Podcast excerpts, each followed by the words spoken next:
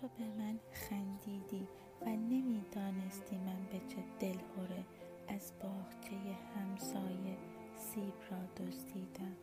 باغبان از پی من تند دوید سیب را دست تو دید. غضب آلوده به من کرد نگاه سیب دندان زده از دست تو افتاد به خاک. و تو رفتی و هنوز سالها هست که در گوش من آرام آرام خشخش گام تو تکرار کنان می‌دهد آزارم و من اندیشه کنان.